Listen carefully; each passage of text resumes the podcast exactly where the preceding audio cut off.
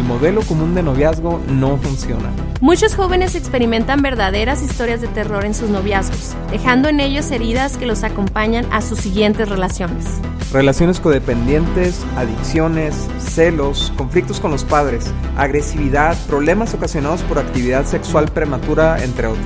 Así que es tiempo de un modelo alternativo de noviazgo con mejores resultados. Nosotros somos Dani y Cintia Osuna y esto es el podcast Noviazgo Alternativo. Rebeca y Juan tienen 2 meses de ser novios. Realmente se aman y se llevan muy bien, pero Rebeca se siente muy insegura de la relación. Juan tiene muchos amigos, hombres y mujeres. Platica y convive con ellos en persona y por mensaje. Él cree que no tiene nada de malo tener una conversación por WhatsApp con sus amigas o verse para tomar un café sin decirle a su novia. Cuando Rebeca lo cuestiona, él no le miente. Él le dice dónde estaba y con quién estaba porque no lo ve mal. Este comportamiento ha despertado unos celos incontrolables en Rebeca, ya que ella tiene mucho miedo de que Juan termine engañándola. Ella vivió la infidelidad de su papá cuando estaba en la primaria. Su matrimonio se restauró. Sin embargo, Rebeca se volvió una persona muy insegura en el tema de relaciones y no confía en su papá al 100%. Juan no tolera los celos de Rebeca y no muestra intenciones de dejar su amistad con sus amigas.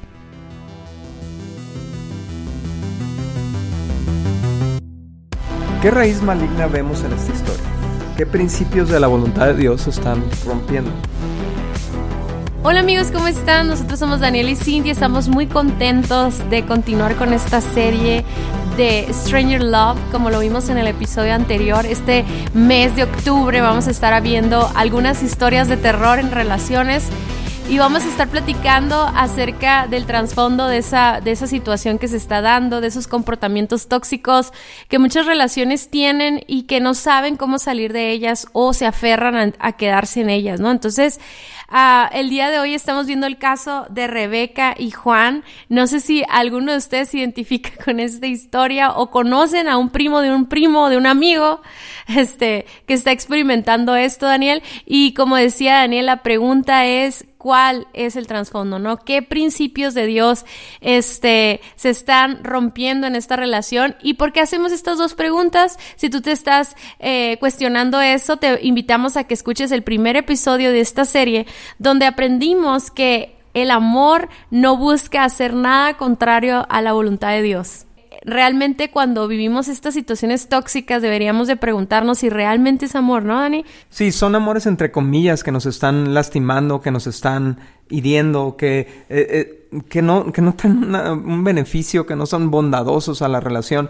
Y como decía el pasaje que vimos la semana pasada, ¿no? El amor no hace mal a otros, sino que busca agradar a Dios. Entonces, por eso estamos poniendo en tela de juicio o cuestionando los amores que se viven normalmente y compararlos con lo que realmente es verdadero amor para identificar amores extraños, ¿no? Sí, la manera en la que vamos a estar trabajando cada uno de esos casos o esas historias es como lo vimos la semana pasada o, bueno, no fue la semana pasada, fue en el episodio pasado.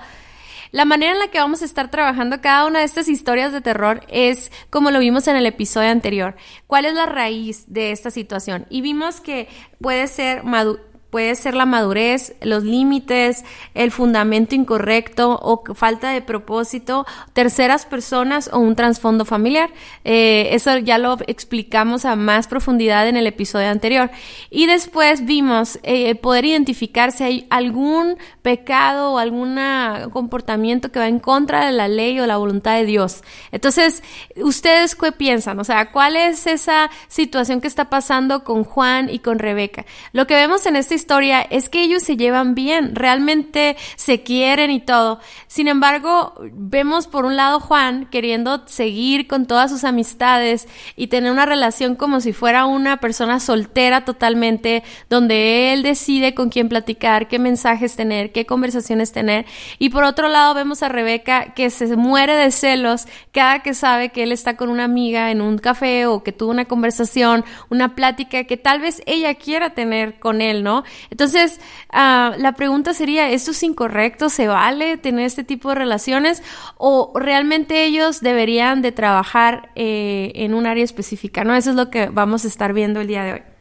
Fíjate lo que dice Santiago 3:14-16. Pero si tienen envidias amargas y ambiciones egoístas en el corazón, No encubran la verdad con jactancias y mentiras, pues la envidia y el egoísmo no forman parte de la sabiduría que proviene de Dios. Dichas cosas son terrenales, puramente humanas y demoníacas. Stranger love. Pues donde hay envidias y ambiciones egoístas, también habrá desorden y toda clase de maldad. Bueno, ¿y por qué estamos leyendo este principio? Porque los celos está combinado con la envidia, ¿no? Son como dos representaciones de lo mismo, ¿no? O sea, es él está haciendo algo que yo no, que yo desearía que lo estuviera haciendo conmigo, ¿no? Entonces es una parte de envidia. Pero por otro lado, él está haciendo algo que no corresponde a una persona que anda de novio, ¿no? Que tiene un compromiso con otra persona y que tienen que entender que cambió de soltero a una relación de compromiso, de noviazgo. Entonces hay un problema de fundamentos ahí, ¿no? Sí, ¿qué son los fundamentos? Son los principios para tener una relación de noviazgo, ¿no? Por ejemplo, sabemos que el noviazgo no puede ser nada más para andar quedando. El noviazgo es una etapa previa al matrimonio, ¿no? Y eso le da propósito también, ¿no? A la relación de noviazgo. Entonces, a lo mejor, Juan, lo que le falta ahí es la conversación con su novia y poder platicar los fundamentos de su relación, ¿no? Y ese cambio de estatus de ser soltero y tener amigos. Miren, la verdad es de que siempre podemos tener amigos, no, el ser novios no significa que tenemos que renunciar a todas nuestras relaciones alrededor. Sin embargo, ya no podemos continuar con una relación igual con el sexo opuesto. ¿Por qué? Porque el tener una amistad fue el inicio de esta relación de noviazgo, ¿no? Entonces, si yo estoy saliendo con alguien como amigos, ¿no? Y mi novio me está diciendo, oye, me molesta que estés haciendo eso, yo debo darle prioridad a mi noviazgo porque estoy trabajando en una confianza, ¿no? Hay muchas personas que yo he conocido que me dicen, no, es que no tiene nada de malo, o sea, incluso casados como que quieren tener ese tipo de amistad, ese tipo de confianza con el sexo opuesto, pero eso siempre va a abrir la puerta a una infidelidad, de alguna manera u otra. No significa que va a ser infiel, pero sí va a causar celos en la persona porque es una intimidad que solo tienes con tu pareja, pues. Es una amistad íntima, ¿sí me explico? Entonces, por ejemplo, nada pasaría si fueran a tomar un café los tres, ¿no? O con otros amigos y poder platicar y tener esa confianza, pero él lo quiere tener al momento que él quiere, cuando él quiere, y luego no quiere que su novia se encele, o sea, entonces obviamente ahí tiene él un problema de orgullo también en el que no está reconociendo las necesidades de su novia, ¿no? La verdad es de que para él ha de ser injusto que su novia le haga un pancho, o le reclame, o le caigan gordas sus amigas, ¿verdad? Pero amigos, hombres, las mujeres somos, o sea, por naturaleza sentiríamos esos celos, pues, ¿no? Como de, oye, ¿por qué estás saliendo con esa amiga?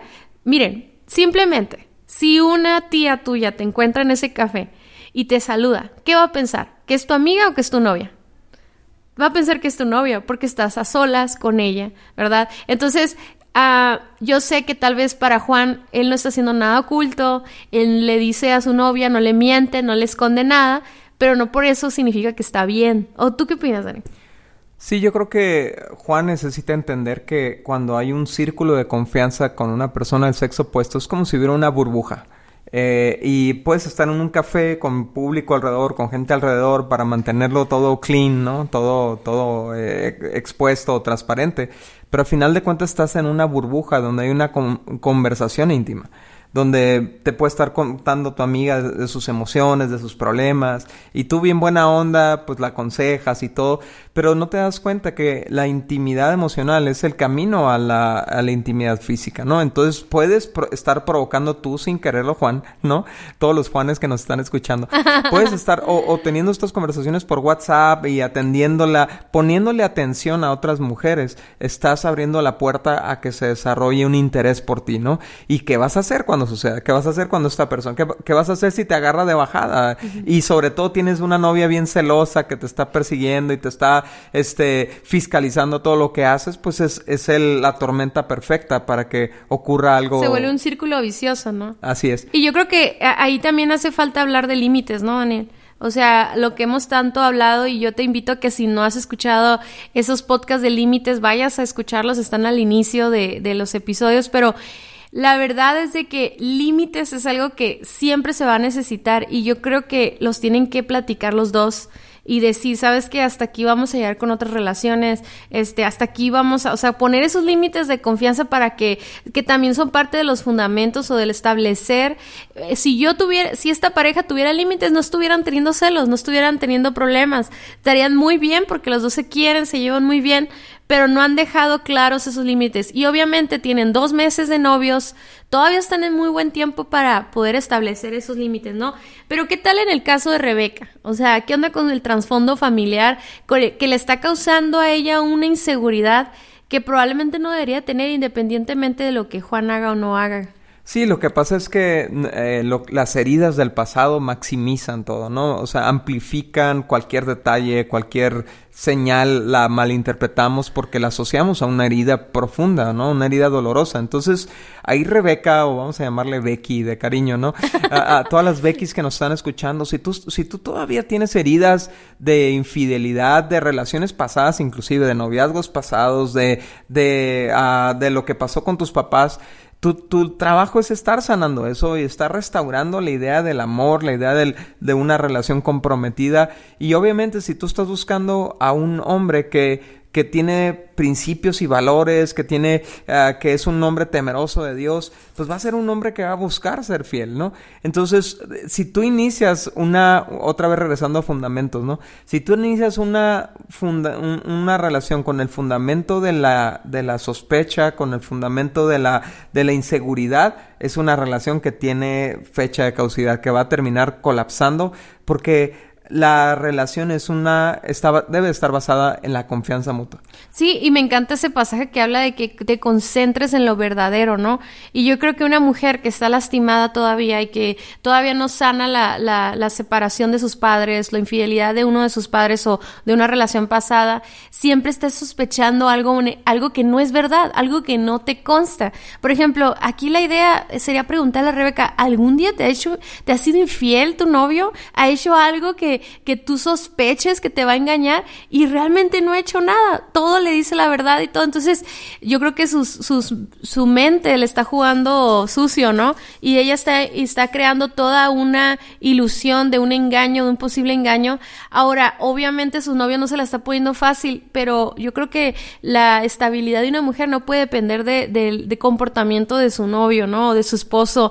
Tiene que ser una seguridad puesta en Dios. O sea, tu corazón no puede estar dependiendo de un ser humano que puede fallar, aún si no tuviera ni una amiga, pudiera fallar, pero tú puedes estar pensando que te va a fallar aunque no haga nada malo, pues. Entonces yo creo que el control en tus pensamientos es muy importante, porque una de las cosas que yo veo en relaciones tóxicas son mujeres que están inventando, o sea, que están creando un escenario fatalista de su relación, o de que las van a engañar o que las van a traicionar y todo. Entonces, que realmente no hay manera de que suceda eso, ¿no? Sí, y fíjate, este comportamiento celoso se extiende hacia el matrimonio. No, tú pudieras pensar, bueno, ya se casó con ella, ya eso debe de matar toda inseguridad, ya tiene su pacto con ella, pero no, el celo continúa, porque el celo viene de temor, viene de inseguridad que traemos en el corazón, y cualquier cosa que haga tu pareja es solamente pretexto para dejar salir el celo. Pero fíjate lo que dice Proverbios 27:4, dice: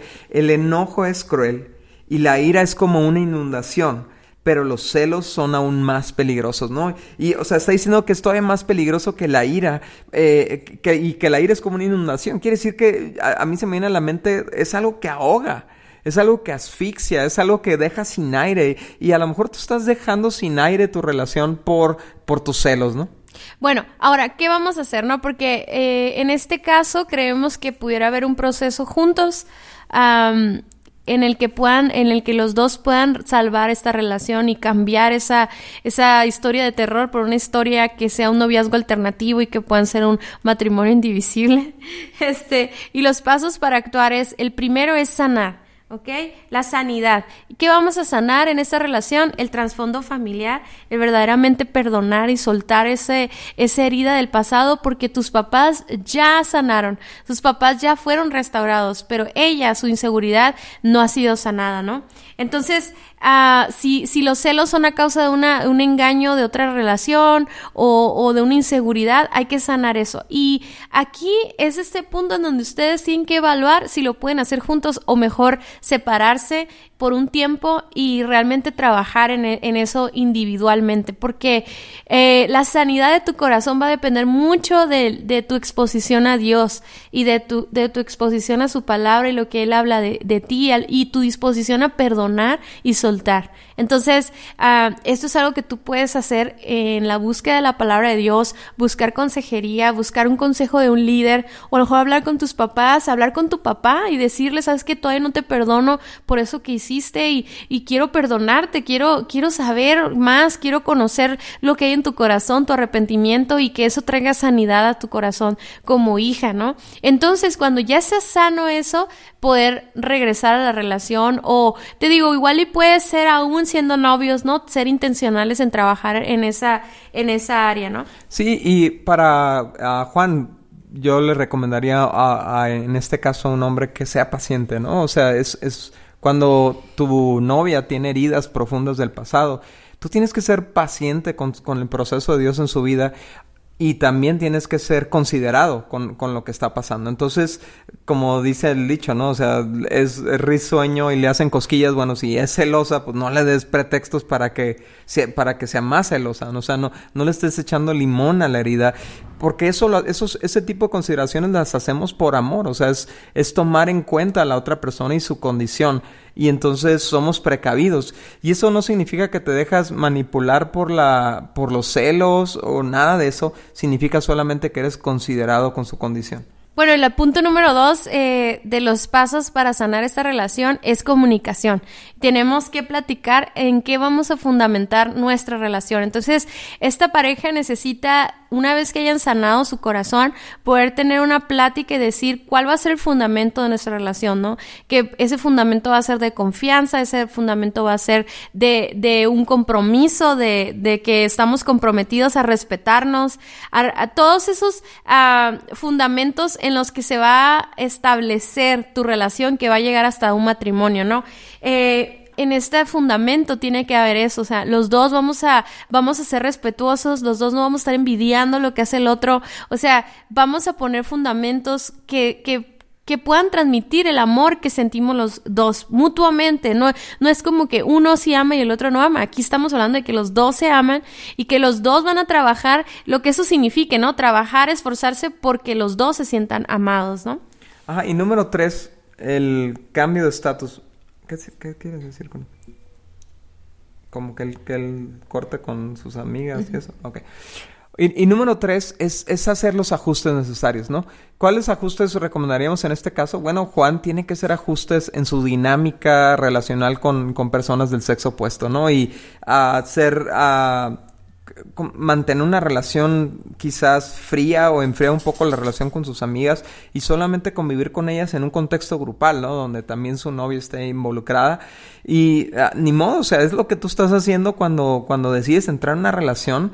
Me encanta como lo dice Salomón ahí en Cantar de los Cantares, dice, tú, amada mía, eres como una rosa entre espinos. O sea, todas las otras mujeres del mundo se convierten en espinos y tu esposa o tu novia es la rosa. O sea, es a la que le dedicas tiempo, es a la en la que te enfocas, es con la que tienes amistad, intimidad, y las otras son conocidas y son, ¿sí me explico? O sea, entonces es bien importante que tengas que entender que al ponerte de novio, cambian tus límites, cambian tus relaciones, es parte de lo que tú estás acordando al hacer un compromiso relacional con una mujer. Y lo mismo es con tu novia, ¿no? No es nada más con el hombre, la mujer también lo tiene que hacer. Y si en esa comunicación encuentran que no están dispuestos a hacerlo, ok, terminan la relación. Tienen que madurar y entender eso, porque yo he escuchado matrimonios que tienen 40 años de casados decir, tú no puedes ser una mejor amiga que no sea tu esposa. Y yo confío en esa estabilidad de 40 años de casados y esa sabiduría. Y es algo que yo confirmo. Yo pienso lo mismo. Yo no tengo un mejor amigo que Daniel, ni creo que Daniel tenga una mejor amiga que yo. Y claro que tenemos amistades que amamos, que son como hermanos, que confiamos, que platicamos juntos y todo. Y hemos disfrutado de nuestras amistades juntos. Pero nadie tiene el lugar que tiene Daniel en mi vida, ¿no? Y los límites que ella puede poner son los límites de sus celos, ¿no? O sea, tú no puedes controlar que se formen sentimientos en ti, pero tú sí puedes controlar a esos sentimientos, canalizarlos, convertirlos en una oración, darte cuenta de dónde vienen, trabajar en ellos, pero no puedes dejar que tus celos gobiernen tu relación, ni manipulen a tu pareja, ni estén fiscalizando todo lo que hace, porque entonces ya estamos hablando otra vez de una relación enfermiza, ¿no? Sí, la recomendación aquí sería trabajar en estos 3 puntos, y si al final de a lo mejor unos 2-3 meses continúa la situación y no hay cambios, la verdad sí consideren separarse, porque probablemente hay mucha inmadurez de su parte y no saben hacer las concesiones necesarias para tener una relación sana. Así que, bueno, estos son algunos consejos que les podemos dar. Obviamente hay muchas variantes, tiene mucho que ver la edad, tiene que ver mucho el propósito de su relación, pero en términos generales hablamos de celos, hablamos de límites, hablamos de cambios de estatus que provocan tantas historias de terror en muchas relaciones de noviazgo. Recuerden que, o sea, una relación llena de celos no es una relación de amor. O sea, porque la Biblia dice literalmente el amor no es celoso.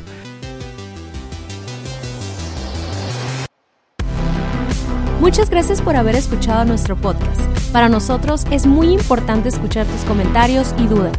Te invitamos a conectarte a través de nuestro Facebook e Instagram, Guía de Noviazgo Alternativo, o nuestra página vivoalternativo.com.